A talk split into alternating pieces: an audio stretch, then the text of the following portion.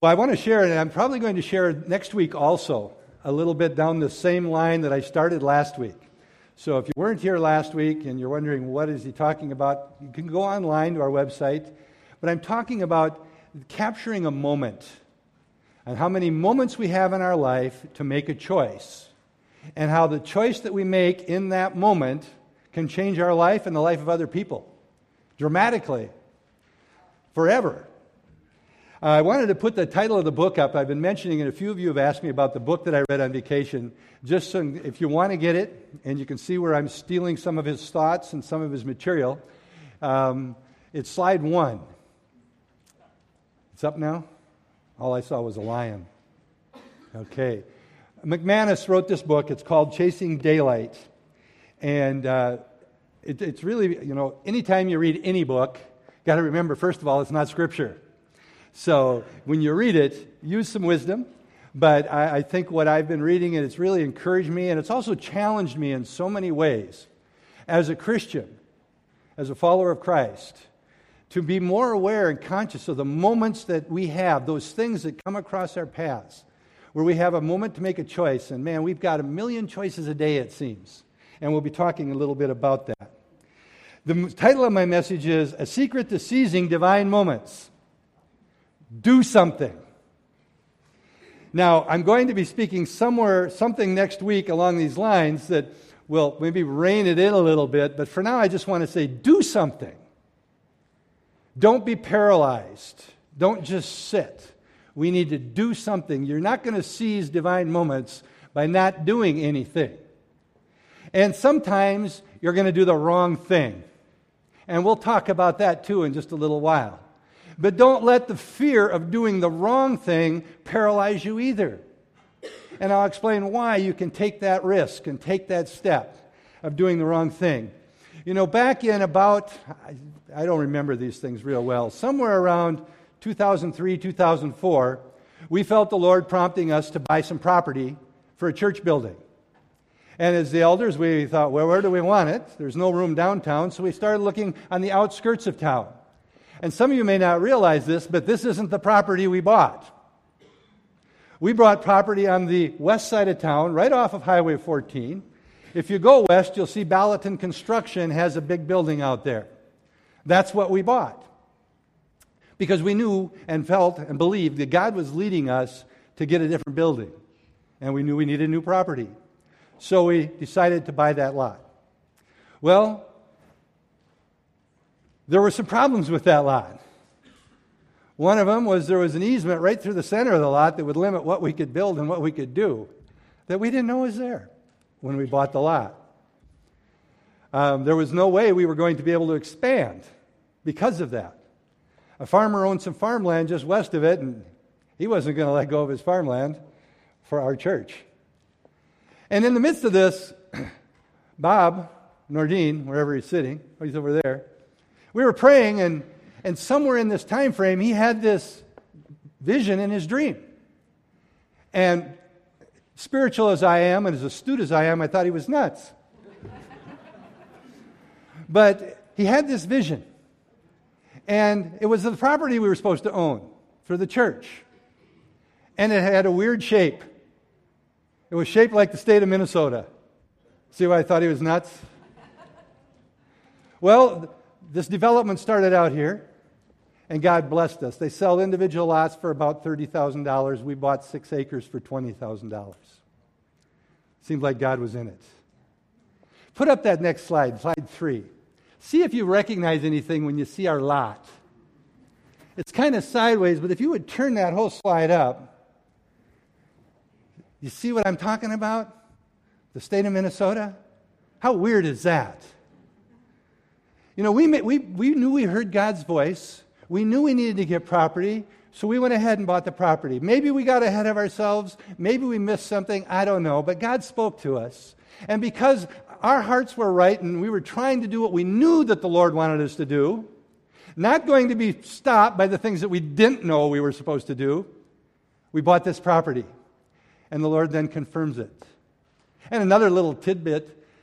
You can kind of see a square up in the middle to your right of the VCC letters. That square is a city well. And part of the prophecy over the property we were going to be buying was there's going to be spiritual wells and wells in the natural on this property. And there it is. Amazing thing. We learned something there. Do something, even if it's wrong. And as long as our heart's right and we're doing what we know to do, God can honor it, and He will honor it. He will take us to that place He wants us to be when He wants us to be there in our lives when we're seeking Him. So do something. Think about when Jesus called His disciples. What did He say to His disciples? Follow me. Now that's a tough command to follow if you don't do something. They had a choice, every one of them, to follow Him. Or make 100 excuses why it wasn't the appropriate time to follow Him. You know, where are we going? What are we going to do? What's it going to look like? How long are we going to be gone for? Good thing they didn't know the answer to all those questions. They'd have probably not went. But they recognized that this Jesus was special. And they reacted and acted upon something that stirred in them. They didn't let the fear of what could be or the unknown stop them and paralyze them. They chose to do something, to follow Him. We all have those moments with those choices like I talked about last week. And something about a moment we need to understand, they're priceless. You know, you watch that commercial, priceless. Some of these moments in our lives are priceless. They're not repeatable. They're unique. Once it's gone, it's gone. That same moment will never, ever appear again. We can't do anything, as I said last week, about the past, but we are traveling in time into the future. So they're priceless and unique. You know, the people that we sometimes hear about or read about or we see specials done on television about them, sometimes in the Christian world, sometimes in the secular world, these people that we look at and say, they're world changers. Wow, wouldn't it be amazing to be like them? They do things, they make choices that are so significant, it affects the lives of people all over the world sometimes. They are living life to the fullest in many different areas, but you know what? They all have at least one thing in common. You know what that is? They did something.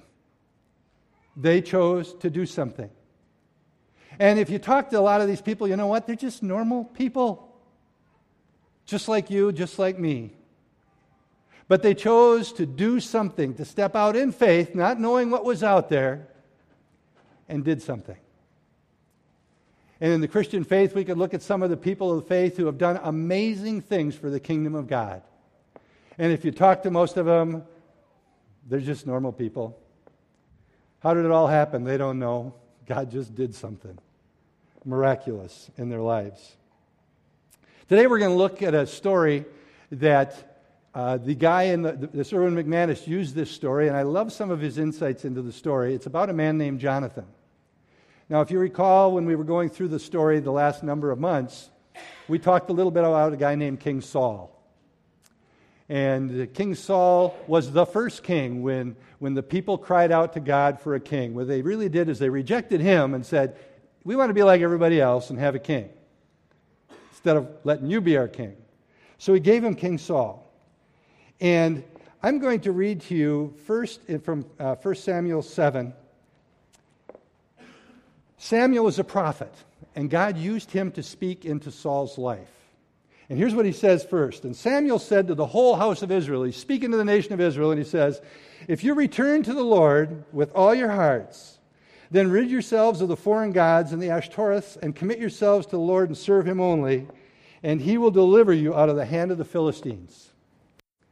At this time in their history, the Philistines were tormenting the Hebrew people. If you remember the Philistines, you might remember at least one of them. His name was Goliath. And the Philistines were a warring people. And they were a technologically advanced compared to Israel, also in the form of weaponry and metallurgy. And the Hebrews were getting whipped by these people. And God says through the prophet, if you do these things, if you get back to me and you tear down all your idols, I'll deal with the Philistines for you.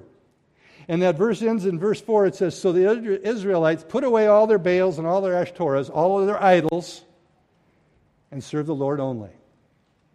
God's faithful to His word. He said, if you do this, I'll deal with the Philistines. It's a done deal. In 1 Samuel 9, verses 15 and 16, Samuel is going to speak again.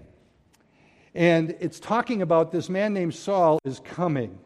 And God speaks to Samuel and says, "Now the day before Samuel came, the Lord revealed this to Samuel. The Lord said these words, 'About this time tomorrow, I will send you a man from the land of Benjamin. I want you to anoint him leader over my people. He will deliver the people from the hand of the Philistines.'" I share those two scriptures with you to set the scene. Saul and the people should know that God has said, "Don't worry about the Philistines. They're my problem. I'm going to take care of them. And I'm going to bring this man named Saul. He's going to become king, and I'm going to use him, and we're going to get rid of the Philistines. You don't need to deal with them anymore." That's common knowledge to Saul and to many of the people of Israel because Samuel spoke to the nation. So there's going to be a battle. There's going to be a war. And in those days, they might set a whole bunch of people over here on this hill and the valley in between, a whole bunch of people over here, and that's kind of the scenario. And Saul is sitting with the Hebrew people, getting ready to attack the Philistines. But he had been given this order by God through Samuel. He says, "I want you to go, but I want you to wait. 7 days from now, I'm going to come, and I'm going to tell you what to do. And we're going to deal with those Philistines once and for all." So Samuel waits. And he waits, and the days pass. The only problem was the Philistines weren't just sitting and waiting either. And if you read the story, and you'll find most of this in 1 Samuel chapter 13 and 14, you might need to read a little bit more than that to get the full context. But basically, here's what it says. And you can imagine Saul and the Hebrew people sitting up on these hilltops, and they're watching. It says 30,000 Philistine chariots. 6,000 horsemen, and people more numerous than the sands of the sea. Scary sight. The people start to get afraid. The Hebrew people start to hide. It says they go find caves, and they crawl in the caves and the crevices between the rocks, and they find a thicket, and they're hiding in there. And all of a sudden, Saul looks around, and basically what he sees is he's got 600 people left. And the Philistines are starting to move around, and they're sending divisions here and there. Fear is starting to set into Saul. Day 6 passes. Day 7 comes. And finally, fear and impatience take over, and Saul decides he's just going to do something. So he decides he himself is going to act as the priest, which he was not supposed to do. And he decides we're going to do this. And he builds an altar, does this sacrifice thing, all the things he shouldn't have done.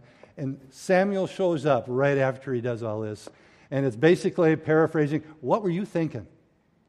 What did you do? Because you've done this, because you've disobeyed, there are going to be really harsh consequences. Matter of fact, you're not going to be king forever. Things aren't going to work out well for you. And he sits there. Saul sits there. And the Bible even says there he sits under the shade of a pomegranate tree, doing nothing, getting more afraid. He looked at the circumstances, fear paralyzed him, and he did nothing. Yet he was the king. He had the political authority. He had a priest. They tell us there's a priest there with him now. He has a priest, so he's got some religious authority. He's got the men. He's got the military authority. There's only 600 of them, but he's the king. He's in charge. He does nothing. Saul acted out of fear instead of doing what he knew was the right thing to do. Instead of making a choice and acting upon what he knew from God, he let the things that he didn't know, the uncertainties, stop him from doing anything. You know, when we have many choices to make, the right choice is the one that God has shown to you. When we have freedom to make choices, we need to do something and take the initiative. When there are boundaries, we need to honor those boundaries. Saul had an opportunity to make a choice to take the initiative, but he didn't do it. It's amazing. He went from being so impatient and he was urgent to do something to doing nothing. So now we're going to look at Jonathan. Jonathan was his son. He was the king's son. Well, guess what that means? He's really in line to be the next heir, right? He should be the next king. He's passed over for a guy named David.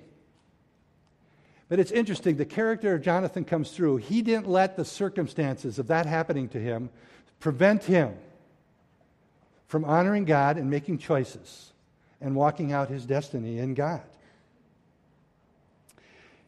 He had a faith in God, a trust in God, and opinion of God that enabled him to do things in the face of uncertainty. Jonathan took some initiative. I want to read a verse in 1 Samuel 14, starting at verse 8. And he is speaking to his armor bearer. Now remember, he's just one of the group of 600 with Saul. He's got his poor armor bearer there. I decided in this story, I don't think I wanted to be the armor bearer. He says to his armor bearer, he says this, "Come then, we will cross over towards the men, the enemy, the Philistines, and then we'll let them see us. If they say to us, 'Wait there until we come to you,' we will stay where we are and not go up to them. But if they say, 'Come up to us,' we will climb up, because that will be our sign that the Lord has given them into our hands." Let's go over there and let them see us, and let's just go pick a fight. It's kind of what he's saying to his armor bearer. And his armor bearer says, "Whatever you want, let's do it. I'm with you." He's taking some initiative. He goes over there. He knew that God had said he would deal with the Philistines. He knew that Saul was supposed to deal with the Philistines. He didn't go to Saul to get approval. He just knew what he was supposed to do without much regard for his own well-being, by the way. He goes over there, and they reveal themselves to the enemy. And the enemy tells them, "Come up to us." And he knows that's the sign. And the story's amazing. And I wish there'd be more details to these stories, but basically it says this. Jonathan went up there. I got to tell you something to make this even more impressive. When the Philistines went to war and conquered people, one of the things they did was they basically made it impossible for them to arm themselves again. The Bible tells you in the midst of this story, there were no swords and no spears in the whole army of the Hebrews, except two. Saul had a sword, and Jonathan had a sword. Why? Because all of when the Philistines came, they either killed those that could do the metal work, or they took them prisoner and they worked for the Philistines. It's getting a little easier to understand Saul's hesitancy, isn't it? The circumstances looked pretty bleak. But Jonathan had a sword. And he went over there and revealed himself to the enemy. They said, "Come on up." He went up, and it says, that day he killed 20 of them with his sword. Now when I read that, it's like, wow, he killed 20 of them. And it tells you he did this in a certain geographic area, less than an acre. Man, it sounds to me like it was a battle. I mean, I'm thinking it was probably one of those battles where he was exhausted. He probably got pounded on a little bit himself, but he conquered. And God stepped in. Not only did the people start to fear in the Philistine camps, they started to fear, they started to tremble, an earthquake started. God jumped into the battle just like he promised he would. And the next thing you know, the Philistines are turning on one another and with their swords and fighting each other.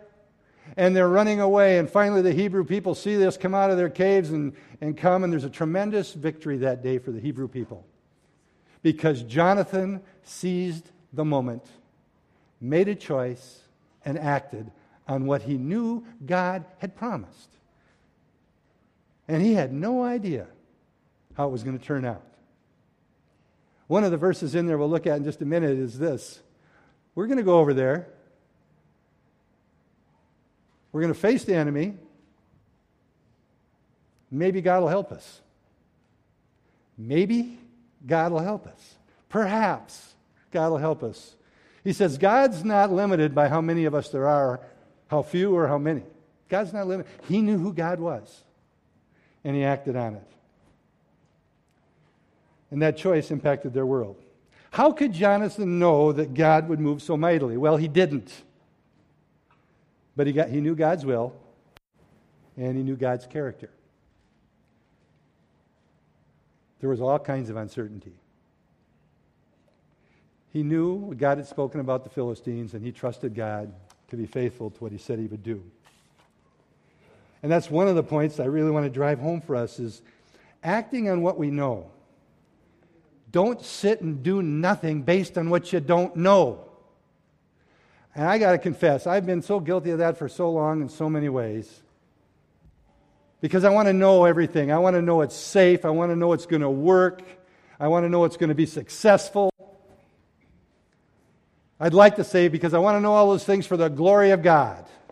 But the reason I want to know all those things is I'm scared and I don't want to fail and I don't want to be rejected and I don't want to be a loser. And most of you are like me, whether you want to admit it or not. We get paralyzed by the things we don't know. Uncertainties stop us. There were three words that separated Jonathan from Saul, and those three words separate Jonathan from many of us. And those three words were simply this: come, let's go. And that's what he said to his armor bearer, and his armor bearer said, I'm with you all the way. Now, the Bible is full of people, and we could go through story after story of people who knew a little bit about God and what he was revealing, and they acted upon it, but they didn't have a clue what was coming. Remember Abraham? God spoke to Abraham and said, I'm going to make a great nation out of you. Leave your family, leave your land, leave everything. Come on, we're going. Had no idea where, how, or what. And if you know the story of Abraham, he was a little old, hard to have offspring. We can go on through a number of them. Daniel, remember the story of Daniel in the lion's den? You know why he ended up there? Because there was a command from the king. It was set up for Daniel. Don't seek guidance from anybody but the king. Well, he knew what he was supposed to do. He knew he was supposed to pray to his God, so he did it. He did what he knew to do. Well, the consequences were he ended up in the lion's den. And when he got thrown in the lion's den, do you think he knew how it was going to turn out? Heck no. But he comes out and he says, my God closed the mouths of the lions. He had three buddies named Shadrach, Meshach, and Abednego. Remember their story? The fiery furnace one? They had a choice. No one was to bow down to anybody or anything but King Nebuchadnezzar. And these guys knew, this is what they knew, I will bow to no one but God. That's what they knew. And they made a choice and acted on it, and they would not bow to King Nebuchadnezzar. When they're caught, they're found out, they're going to be thrown into the fiery furnace for their choice. That would seem like a good definition of uncertainty. They heated it 7 times normal. It was so hot the people that threw them in died. And when they were getting ready to throw them in, what'd they say? Our God is able. But even if he doesn't, do what you want. Making a choice in the face of uncertainty. Paul in the New Testament. You know, sometimes I think, boy, it'd been nice to be like a guy like Paul, so you always knew what you were supposed to do next. Wouldn't you love to always know what you're supposed to do next? Paul didn't. You know, there's a story in Acts chapter 16. I'm going to read it quickly. Paul and his companions traveled throughout the region of Phrygia and Galatia, having been kept by the Holy Spirit from preaching the word in the province of Asia. Well, Paul, what'd you go there for then? Well, I thought I was going to preach. He didn't know what he's supposed to do.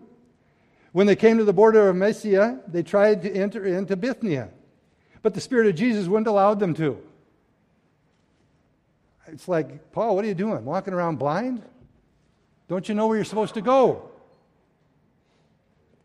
But the Spirit of Jesus wouldn't let him, so they passed. and we went down to Troas. And during the night, Paul finally had a vision of a man of Macedonia standing and begging him, come over to Macedonia and help us. After Paul had seen the vision, we got ready at once to leave for Macedonia, concluding that God had called us to preach the gospel to them, concluding that God. Man, to me, that's kind of a reassuring picture. The only time Paul could hear God was when he fell asleep. Otherwise, he didn't seem to get it right. What a trip. We sometimes think we've got to know everything. How many of you want to know God's will? Amen. Well, you do know a lot of God's will. Do something about it. We're going to look at how you can know God's will even better. Paul didn't know where he was going, but he knew why. His compass was God's heart. That's a good compass. I don't have to know where I'm going. I don't have to know what I'm doing there necessarily at all. But as long as God's the one guiding it, my heart is right with God, we'll be in a good situation. Paul's heart was guided by God. His passion was a God-given passion. He wanted to share the good news of the gospel to every human being that walked the earth. That's what he was about. When we take a hold of the divine moments in our life, God will make sure we get to the right place at the right time. But if you're like me, you want to know the whole path before you take the first step. We aren't going to know the whole path. There's going to be lots of uncertainty. Next week, I'm going to talk more about uncertainty, but I want to just throw this out there and think about this. It's in the area of uncertainty where God does miracles. You know, I have faith for certain things because I believe God can do that. I've seen Him do it. I've heard Him do it. But then there's that faith that takes me to that whole nother level of, wow, I've never seen that before. I've never heard that before. You know, what God can do through a person who's willing to act is limitless, as long as what we're doing is acting upon things that are in His will. So, how do I know what I'm supposed to do? I stand up here and tell you to do something. Some of you are going to go out of here and do some stupid things. Don't do that. So how do I know what to do? Share a scripture with you and read this scripture and say, think to yourself, how is that scripture going to help me to know what to do? It's in Psalms 37:4. Delight yourself in the Lord, and He will give you the desires of your heart. Now, too often, and I'm hoping I can say this the way I want, too often we read that scripture, if you've heard it before, and you think, all right, if I delight myself in the Lord, He will give me anything I want. It's not what it says. If I delight myself in the Lord, He will give me the desires of my heart. He will give me His desires. His desires will be my desires. There will be an infusion of His desires into my heart. If I delight myself in the Lord, I will receive the desires of His heart. Guess what? Those desires will become my passion, and my passion will drive me, and they will be passions of the Father. And I can't mess that up. Can I trust my passions? Yes. If I'm delighting myself in the Lord, and my passions are the desires He's given me. We run off half-cocked, thinking He's going to give us whatever we want because I'm a Christian. Wrong. He's not. He's going to give you the desires that will be in your heart when you seek Him and delight yourself in Him. Then His desires become my desires. I mean, I am a kind of guy who sometimes reacts emotionally. Anybody else do that? And I've discovered my emotions get me in big trouble sometimes with some of you and many other people. If my emotions, my passions are coming from the Father's heart, I'm sorry if they would offend somebody. but God's going to use them. So delighting ourselves in the Lord. The more you love God, the more you delight yourself in God, the more you're going to love people. Some of you are thinking, I like God, but I'm not so sure about people. The more you love God, the more you're going to love people. And the more you love people, the more you're going to want to minister to people. The more you're going to want to help people. The more deeply you're going to desire to make a difference in the lives of people. God loves people. So if my passions become His passions, He loves people, I'm going to love people. I'm going to want to make a difference in people's lives. Guess what? I've got to do something. There are so many gifts and so many talents in this room, it's astounding. And they're all different and they're unique. Some of our talents and gifts overlap. Some are so distinctly different from one another, I don't get you. And you don't get me. But that doesn't matter. We can come together and do more. We can make a greater difference for the kingdom. We can make a greater difference in people's lives. Your passions will make you proactive. If you're passionate about something, guess what? You do it. And you can't hardly ever get enough of it. The problem is sometimes our passions get us in trouble. And you passionately do the wrong thing. And there lies the problem. I don't want to do the wrong thing. I don't want to miss it. I want to do what's on God's heart. And I think we all would pretty much say the same thing. And that can paralyze us so that we do nothing. Here's where the freedom comes in this whole thing. When you're passionate about God, now listen carefully to this so I don't get all of us in trouble. When you are passionate about God, you can do whatever your passions tell you to do. Don't leave off the first part. When you are passionate about God, you can do whatever your passions tell you to do, because they will line up with Him. Go back to the Psalms verse. When you delight yourself in the Lord, He will give you the desires of your heart. My passions and His passions will be the same thing. But if I am not delighting myself in the Lord, if I am lukewarm, there is so much pressure from our culture and the world and the enemy to drive our passions, we will find ourselves in a train wreck. And we will do great damage to ourselves and the kingdom. But if we delight ourselves. Jonathan was certain about some things.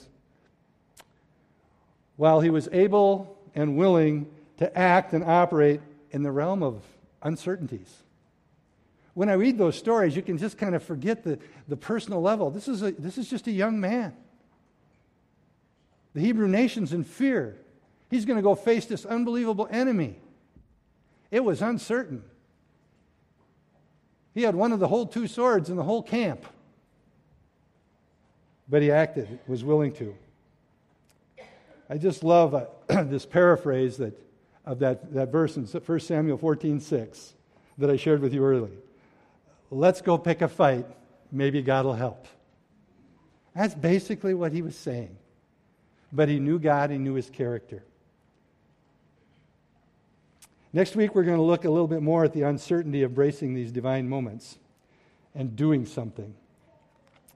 Most of the divine moments in our life, most of the times we're called to do something, probably won't be a life and death situation like this was with Jonathan.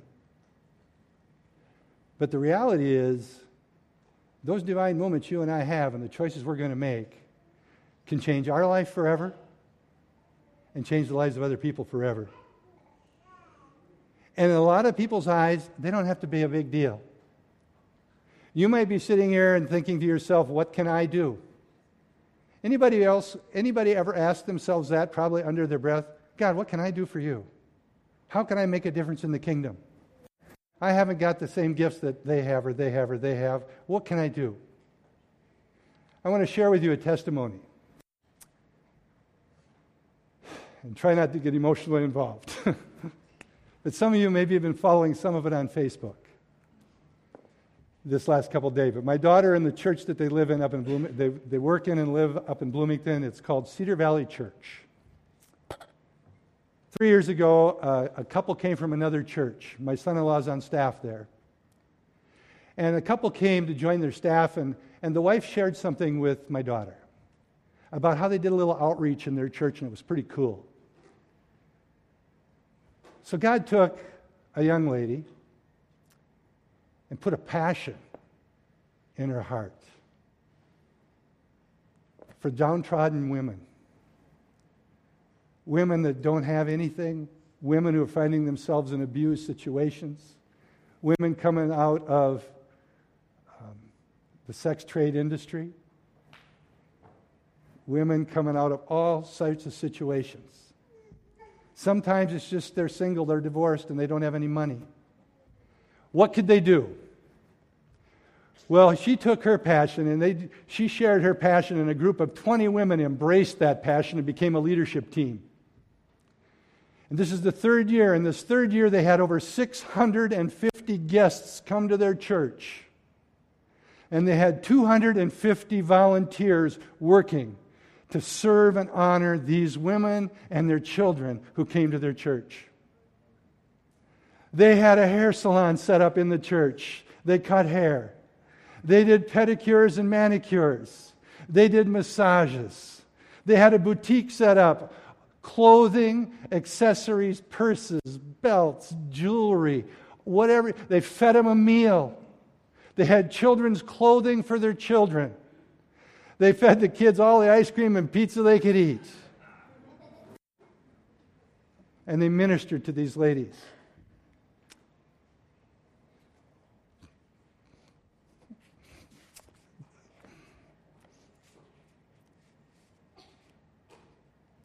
School supplies for every kid. One family came to her after a service and said, "My husband and I want to buy all the school supplies for all the kids. Book bags and everything that goes in them." And the stories start coming in already that night. One young lady who came. She's homeless. She's being rescued by the organization called Breaking Free from the sex trade industry in America. She left Las Vegas to escape and came back to Minnesota and found out it's worse in the Twin Cities than it is in Las Vegas. My daughter walked up to her and said to her, "God loves you, and He has a plan for your life." And this lady just started weeping uncontrollably because she'd never heard those words before. Another woman, been domestically abused. She's on the streets because the guy she's running from stalks her, and she's afraid he's going to kill her, and no matter where she goes, he finds her, and she can't get the cops to do anything about it. And she's sharing the story. She's homeless. And they said, "You know, there's this resource that you can find a place to help find you a place." I've tried. There is no rooms. There's a waiting list. They got on the phone to this organization, called them and said, "Send her over, we have a bed." They'd prayed with this woman. God opened a door. Wept uncontrollably again. Women from shelters started traveling in the morning because the bus routes don't conveniently get them to the Bloomington Church in Cedar Valley Church. It was supposed to start at 5:30 in the afternoon, and ladies were showing up at 3:30 in the afternoon. They've been riding buses from Lionel Lakes, which is way in the northern suburbs, because they have nothing, but they could get on a bus. One lady broke down and wept because she could get a new bra, because she couldn't afford one, because she had to give everything she had to put food on the table for her kids. And she finally was going to have a brassiere. And the stories go on and on and on. One lady who went to this thing knew Sherry Sternke, connection. She used to be at the Marshall Christian School. She'd been in the mission field and came home to adopt a child, and they found cancer. She's been receiving cancer treatments. And she told Sherry, she says, "You aren't going to believe what happened to me. I heard about a church who was going to bless women with no strings attached. And I went. First, they give you a ticket so you can go and get a pedicure or manicure or massage. And then prayed for me as they're ministering to me. I went over to the boutique where you could pick up 5 things, and by now they had plenty of extras, so it was unlimited. I got jeans and purse and belt and jewelry, and 2 women came and ministered to me, one of them a cancer survivor herself, and they prayed with me. And she went on and on like this. Wherever she turned, she got ministered to. Guess what? They're just people like us who chose to do something. What can you do? What can God put on your heart? What can you get passionate about? It doesn't have to be a leadership idea, because we haven't got that many. You all know that, right? God speaks to all of us. What does He want you to do? Do something. When this passion got into my daughter's heart, it was contagious. Guess who got changed as much as anybody else? Those 250 volunteers who were giving pedicures to women who came out of shelters and had ridden the bus all day long to get there. Not the most desirable job I can imagine. The love of Jesus. There was no sermon, but they took every opportunity to pray with people they could. Turned out there were salvations. But the gospel was demonstrated because these people chose to do something. We need to do something. Continually do something. That may not be our thing. That may not be, you might say that's the cities, that's the bigger church, all that stuff. It's all true, it is. But they're people. And they serve the same God you and I do. Was there risk? Oh yeah, there was risk. Have they had some problems? Oh yeah, they've had to call the cops. They've been there. They've had to drive people home because the buses quit running to where they lived and where their shelter was. It wasn't convenient. They've put in hundreds, maybe thousands of hours. They start working on in the next one next week for next year. But boy, were the people blessed. Were the volunteers blessed? Was God glorified? Absolutely. I want to play a video as we get ready to close. Go ahead, Mary. Play this video.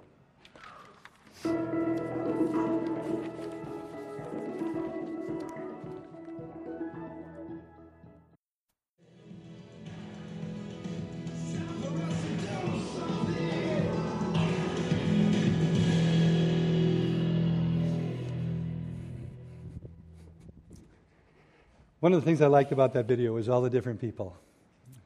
Could have been you or me in those pictures.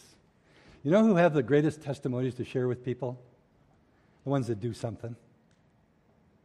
The ones that take a risk and do something. You know, people have been doing something in the remodeling project. We're going to have people doing teaching. We're going to have all these different areas, but there are so many things that each one of us can be doing. And that's what it means to be the hands and feet of Jesus. I hope and pray that you take this really seriously. Do something with those divine moments.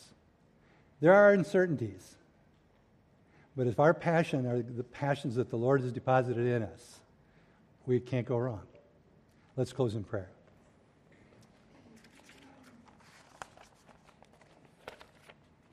Lord, I pray that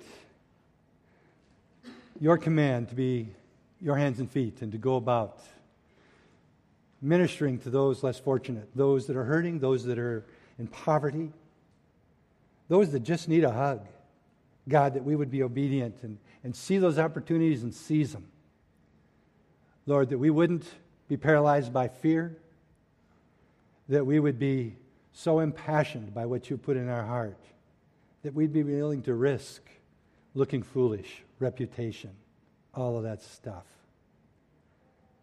Lord, I pray that our efforts would not just be to edify our own flesh, but to build the kingdom and bring glory and honor to you.